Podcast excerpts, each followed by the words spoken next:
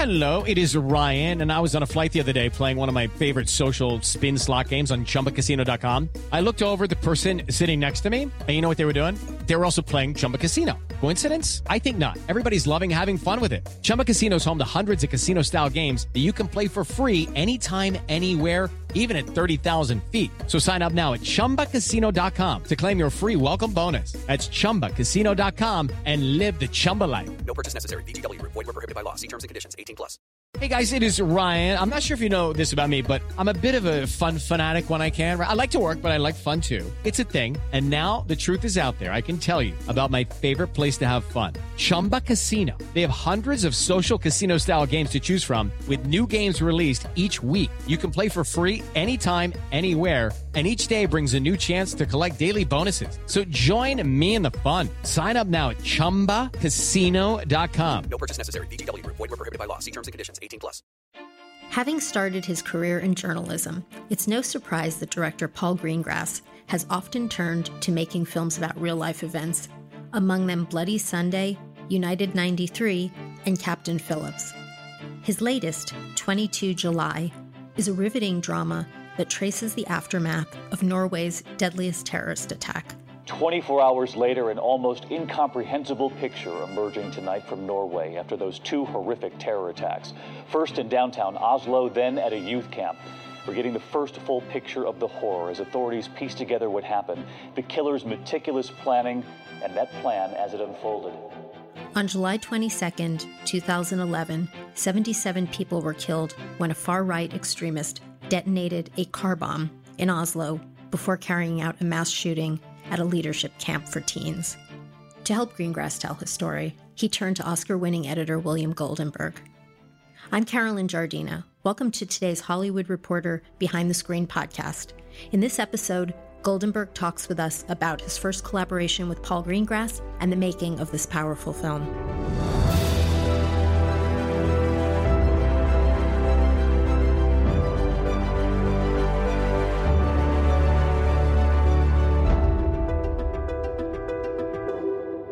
Billy Goldenberg won an Academy Award for editing Argo, the drama set during the Iran hostage crisis, and earned four additional nominations for films including Zero Dark Thirty, Seabiscuit, The Insider, and The Imitation Game. Welcome, Billy. Thanks. Thanks for having me. You and Paul both gravitate toward making films about, broadly speaking, dramatic historical events. Is that something that helped bring you together for this film? Yeah, it was for me. Well, he's a filmmaker that I've always wanted to work with. I really admire the style in which he shoots, and uh, I'm really attracted to that sort of first person live camera verite sort of feel as a, as a filmmaking style. So it was the combination of, of him as a filmmaker plus the script, I mean, and the subject matter. It was. I wasn't planning on working. I was planning on taking a long vacation, and he sent this script, and my wife read it. I read it, and we both agreed it was something I should do. It's very up my alley politically in terms of saying something that's important, and I, I'm drawn to films like that. I said to my wife, I want to make a difference in any small way I can. I've tried, so I've tried to choose films that have something important politically to say. I can't run for office and I can't, you know, there's someone I can send postcards and do things like that. But I feel like this is my chosen profession. And for me to be able to work on films that have a message that's important to me is something I, you know, I look for films like that. So when the script came and it has so many important things to say about the rise of the alt right, about gun control, about you know violence against children and teenagers, you know so many different things. Um, the combination of Paul as a filmmaker and and then this particular subject. So I decided to go away, and take myself away from my family for a better part of seven months. It's a difficult subject, but the film is absolutely riveting. It's a really difficult subject, and I and I was thinking about it on the way here. It, it really did take a toll on me, especially while I was in Norway, because they were shooting obviously not on the island where it happened, but it looked certainly looked a lot like it and and watching the events unfold and being there and and meeting the people who live there it really I didn't realize how much of a toll it took on me until only recently you were in Norway mm-hmm. while they were shooting there, and you had a mostly Norwegian cast and crew. Yeah, I think Paul, myself, the first AD, and the producer were the only Brits and Americans. Did you talk with the casting crew about the events and did that influence your work? I didn't talk to the cast and crew that much. I was mostly editing. You know, I was, was Paul shoots a tremendous volume of film, and I, we had a very short schedule. I think the, the post production schedule was about 12 or 13 weeks total, which is about half of what I'm used to. So I was pretty careful about you know staying up to the camera, getting things cut, and you know making sure that that we didn't use up a big part of the post production schedule by me still first cutting. But I did talk to people, you know, where I was staying, people, the Nor- part of the crew I had was Norwegian, and I did speak to, you know, people who just lived in Oslo and and Paul too. I mean, Paul was even though he's British, I mean, he did a tremendous amount of research and spoke to a lot of survivors, especially in particular the Hansen family. So Paul and I got together every night in the hotel we were staying at and spoke about that day shooting, the next day shooting, what the intentions of the film were. This, you know, the this through lines of each individual character's story. So I felt really immersed in in the subject. You know, even though I didn't spend a lot of time on set, still it was really valuable to be there, just to be in the environment. And we stay. It was a five minute walk from my hotel to the government building where that they blew up. So and it's still there, damaged from from the attack. So it, it really did give you. That's as I was saying earlier. It really makes you feel something that you wouldn't probably feel as much if I mean if I'd stayed here in the states. It's told in three acts, and it starts with the actual attack, and then it becomes more more intimate. Let's talk about each of those. So, first, the attack itself. You had a lot of cross cutting between the events, the families trying to reach their teenagers, what was happening, you know, in the government building. Could you talk a little about cutting that sequence? It was the most challenging part of the film editorially. I mean, not only because it's just a challenging thing to cut all that cross cutting, keeping all those stories alive, and when to be where, and keeping the audience rooted, and you know all that just sort of regular challenge that comes with a cross cutting sequence like that. But it also was a sequence that took a really long time to shoot. They shot it mostly for the first two weeks, and then kept going back to that. It was a place called Hook Island where they actually shot. So it was really hard to get a sense of the overall sequence and the pacing of it and the structure of it because I was constantly needing pieces here and needing pieces there because we shot the film, although the event took place in July, obviously. We shot it starting in November in Norway and finishing in Norway around just before Christmas. So we didn't have very much light during the day. And, and the way it works there is every day we lost six minutes of light. So after a month or so, it was only light from around 9:30 to 3:30. So they, you know, those are very short shooting days, and it's all available light outside. So they had to constantly through the course of the shooting go back and pick up things and go back and pick up things and and it got to the point where they couldn't even really get all the material that they needed there was a whole sequence in the island that took place with Viljar's brother Torje who tries to get away by swimming out into the water and being picked up by a passenger, about you know a yacht that or a small boat that some of the locals had across the way from the island. And Breivik shoots at him, and he gets pulled into a boat. And, and by the time they just never could shoot it because of the weather and because they couldn't put that poor little boy into the water because it was just too cold. So we had to come up with editorial solutions to, to sort of get around that part of the the story. And it actually served. It ended up serving the sequence well in that we really do follow Viljar, and and it focuses on him and his situation. So once Viljar is injured, we decided that the best route story wise was to stick with him and this uh, and the will the police get there in time to save him? Will his parents find out what happened to him and make that a, more of a cliffhanger? And it sort of suited the idea of Viljar being a representation of the people of Norway and their injury uh, which coincides sort of with his injury and and so it ended up being really fortuitous in terms of we didn't have the material but it made actually in turn made the sequence better and then there was a lot of challenges about intercutting when the world finds out. In the original script, you're on the island until Viljar gets gets injured. We ended up moving all that up earlier and to make it more intercut than it would have been, and it really served the tension and served the the reality of the situation because you know the kids have cell phones and they all called their parents as soon as the shooting started and the the outside world in Oslo and uh, surrounding areas in Norway they all knew about it right away. Viljar really did call his mother from the cliff like that and told her what was happening. So we just took it that once that happened, then the world comes in, the police and some of the parents, and I mean there were even in real in the real story there were even you know government you know members of the of the government that were getting texts while the whole thing was going on in the bunker with uh, the prime minister. They were getting texts from kids on the island. So it in turn made those decisions about where to intercut ended up making the story much more tense and realistic than it would have been. So it, it was just a really challenging sequence. It didn't really come together until halfway through the post production period. It's just for me, uh, you know, I like to have things done and have things in a, in a, shape that feels like a real movie right away. But I just had to be patient and keep working it and working it, knowing that, you know, one day I would have the solution to all these problems. Well, I have to say on a personal note, I mean, I, I lived in New York in 2001. And what I remember about 9 11 is that day you, you really didn't know what was going on. Everybody was trying to reach each other and you didn't have information. It was more, you know, it was sudden, it was confusing. And I thought that the way you edited it really captured that confusion. There were things that we cut out to make it more that way. I mean, you know, it was a little. Uh, there were things with the prime minister, the family that were a little too more informative, and it was felt like it was leading the audience, and that you would be sort of guessing as to what goes on and getting little bits of information. You see when things even happen when you're when tragedies happen and you're hearing them on the news. You know, you're getting bits of information initially that oftentimes turn out to be wrong, and you know you don't really know what's going on. It takes you know several hours for things to to piece together. So it felt like that was more accurate to what a situation like that would really be. Now, were you working with a team that you've worked with before? Netflix was gracious enough to let me bring two people with me to Norway and London because we did the post production in London.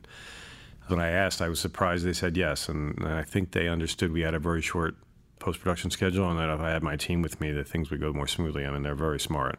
John Weissman at Netflix made it accommodated us and, and let me bring Peter Dudgeon and my first assistant and June Kim, my second assistant. And then we had a Norwegian second assistant, another second assistant who was Norwegian who was terrific, named Geir, and a production assistant. It's always valuable to have a local as a production assistant named Daniel who made up the rest of my Norwegian crew.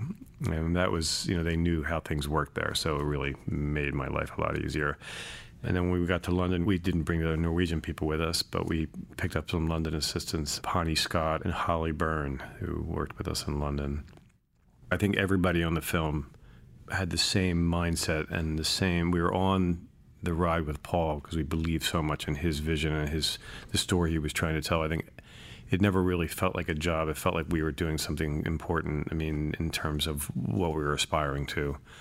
And they were just a really, really great group of people that we had. So it, was, it, made my the better my crew is, easier my job is. And and uh, this was Peter's first time as my first assistant, so it was very challenging to be in foreign countries. And they just all did a spectacular job.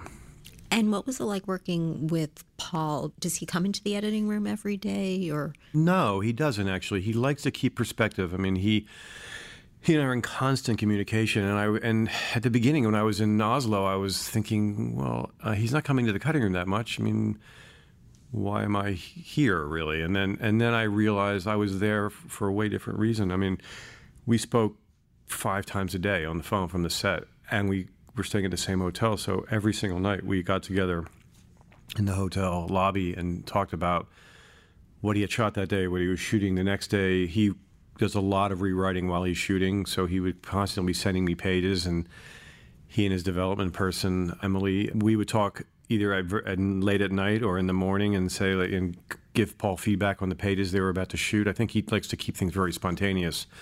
So he would be constantly tweaking the screenplay and then handing the actors pages in the morning, which is a real challenge. And so we were able to comment on that. So it was incredibly collaborative. I mean, it took me a little time to get used to it. That a director would be calling me from the set and saying, "I'm about to shoot this scene where you know Torje finds out that Viljar's on a snowmobile. I'm going to put the camera here and run it up there. What do you think?" And, I'm, and uh, it doesn't usually happen. And, and and then I was so excited that he that he included me on those in those conversations. It was really, really fun and, and, and really rewarding to have somebody who would collaborate like that. And then so he, we saw each other every day, and he, but he was probably only in the editing room like half a dozen times while we were in Norway. And in terms of post production, he he came in a fair amount, but he, like I said, likes to work on bits and not like look at whole reels and look at whole long stretches until he screens the film. He really is careful about keeping his objectivity. I mean, some directors sit there all day long, and which is totally fine. I mean, that's I mean, however a director wants to work. That's what I'll do. But he you know, left me alone a lot, which was scary but fun, and and you feel like you're giving somebody's really giving you their trust, and and it makes you feel really good as a as a you know as a creative person to feel like that you know you're the director has that kind of faith in you. It really was you know one of the best experiences I've had, and I've worked with some phenomenal people that I love, so that's saying something.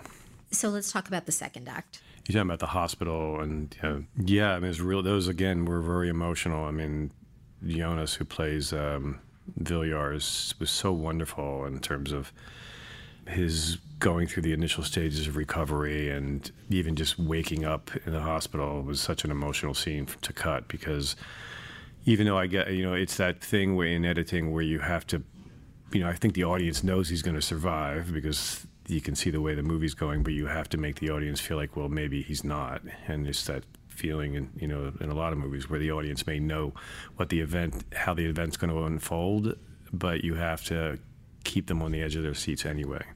So that was a challenge, uh, finding the right level of of how dire to make it, and you don't want to.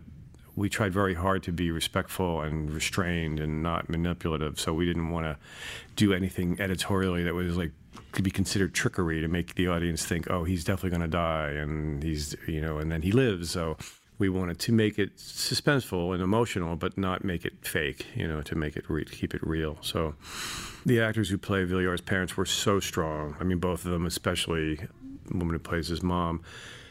That it just, you know, so much of the heavy lifting is done for, you know, in terms of the editing by the actors. And it's just me getting out of the way and letting those performances breathe. And, they just always felt the four of them always felt like a family. They feel like they really belong together, and and you really feel her emotions of being a mother going through that situation. I think it really. Um, you know, just look for those moments of reality of like what it's like to be a parent in that situation and, and use those moments. The performances were extraordinary, I thought. Did Paul do a lot of takes? How much material did you have to work with? Yes. Well, I mean, calling them takes is probably I don't know what you call them, but Paul shoots a very verite style. The camera's very alive all the time. No one you know, you'll get a setup where there'll be five takes, and normally that would be five takes of the close up or five takes of the medium shot. With Paul, generally it's five takes, and every one is different from every other one. So consequently, you get a lot of different material. It's some sometimes with directors you get a lot of footage, but it's 10 takes of the close up, 10 takes of the medium shot, 10. so you get a, there's a sameness of, of coverage where with Paul and the way he likes to work, it's probably, I guess, more like shooting a documentary. He, you know, the cameras just feel it. You know, they, they, they shoot one side of a room and, and they'll just kind of rove around and get stuff. And there's a method to it, but it seems beautifully arbitrary.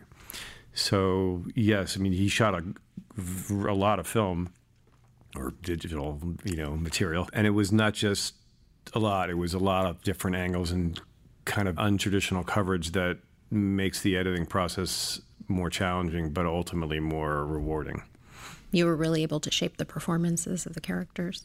Not just the performances, but the moments.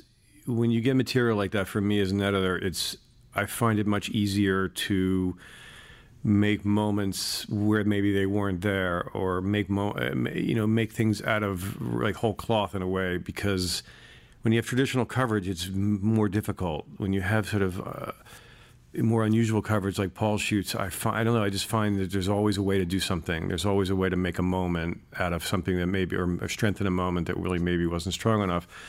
I find it with that kind of material easier to do because you get so many different options and what were the challenges to editing the conclusion in the courtroom? You know, there were m- multiple challenges actually. One of them was just to have Viljar's recovery modulated to a point where you felt like he was on a collision course with Breivik. You know that it was the alt right versus a free democracy. So having that those parallels being portrayed by these two individuals, and I didn't want to be overt about that. It's just to be something you feel. So it was trying to find the right the right balance for that, and also so there were things that needed to fall away to make that story that make Breivik sort of unflappable in the courtroom, so that when he gets to the point where Viljar testifies, that Viljar is the one who takes him down.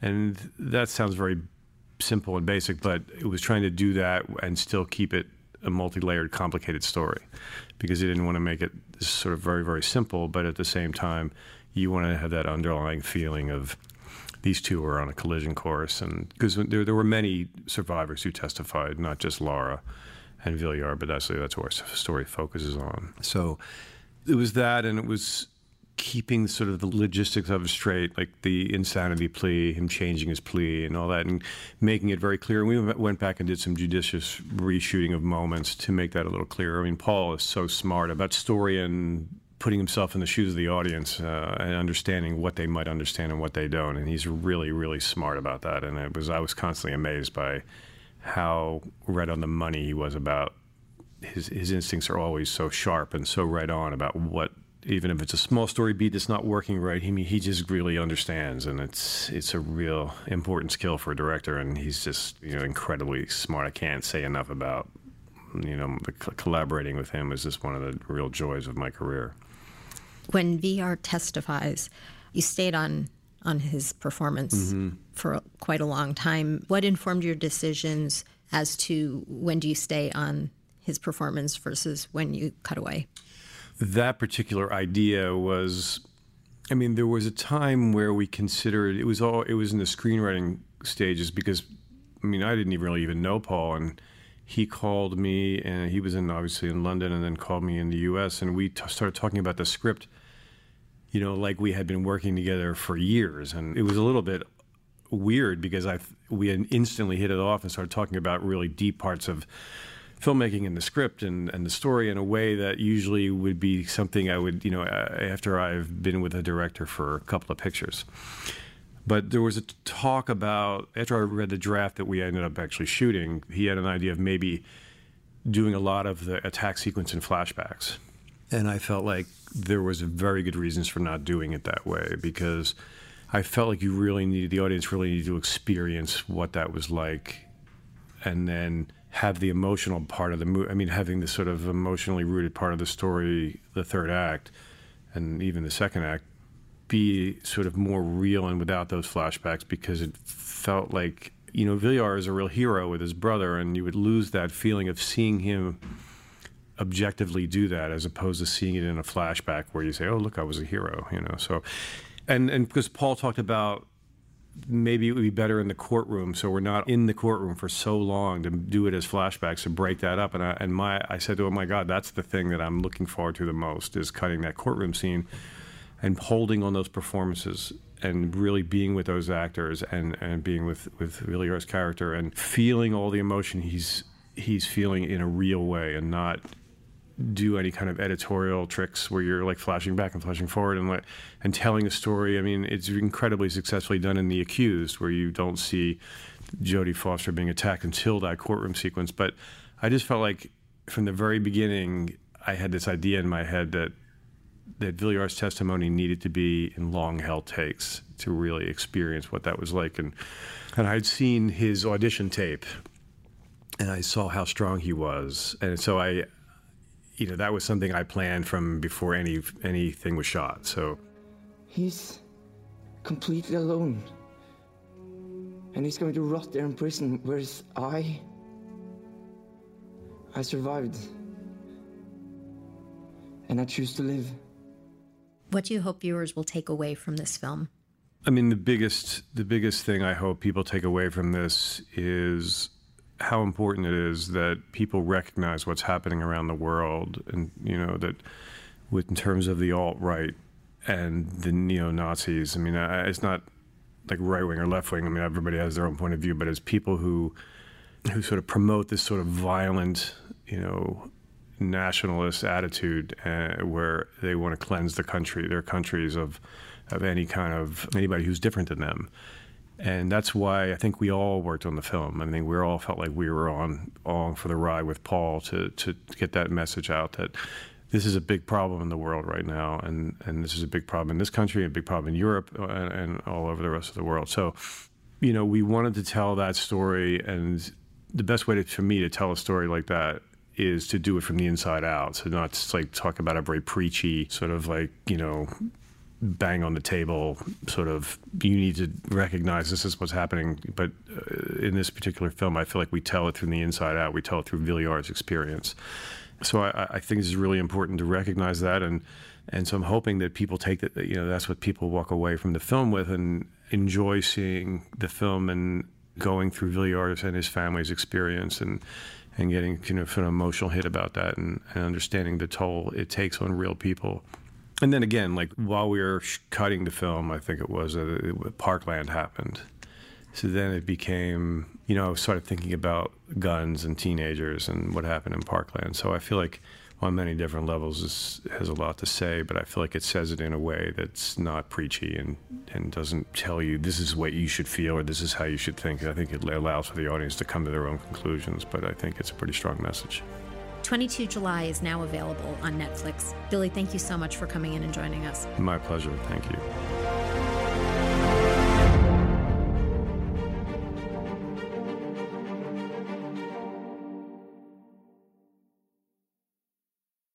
Hello, it is Ryan, and we could all use an extra bright spot in our day, couldn't we? Just to make up for things like sitting in traffic, doing the dishes, counting your steps, you know, all the mundane stuff. That is why I'm such a big fan of Chumba Casino. Chumba Casino has all your favorite social casino style games that you can play for free anytime, anywhere with daily bonuses. That should brighten your day a little. Actually, a lot. So sign up now at chumbacasino.com. That's chumbacasino.com. No purchase necessary. Group. Void were prohibited by law. See terms and conditions. 18 plus.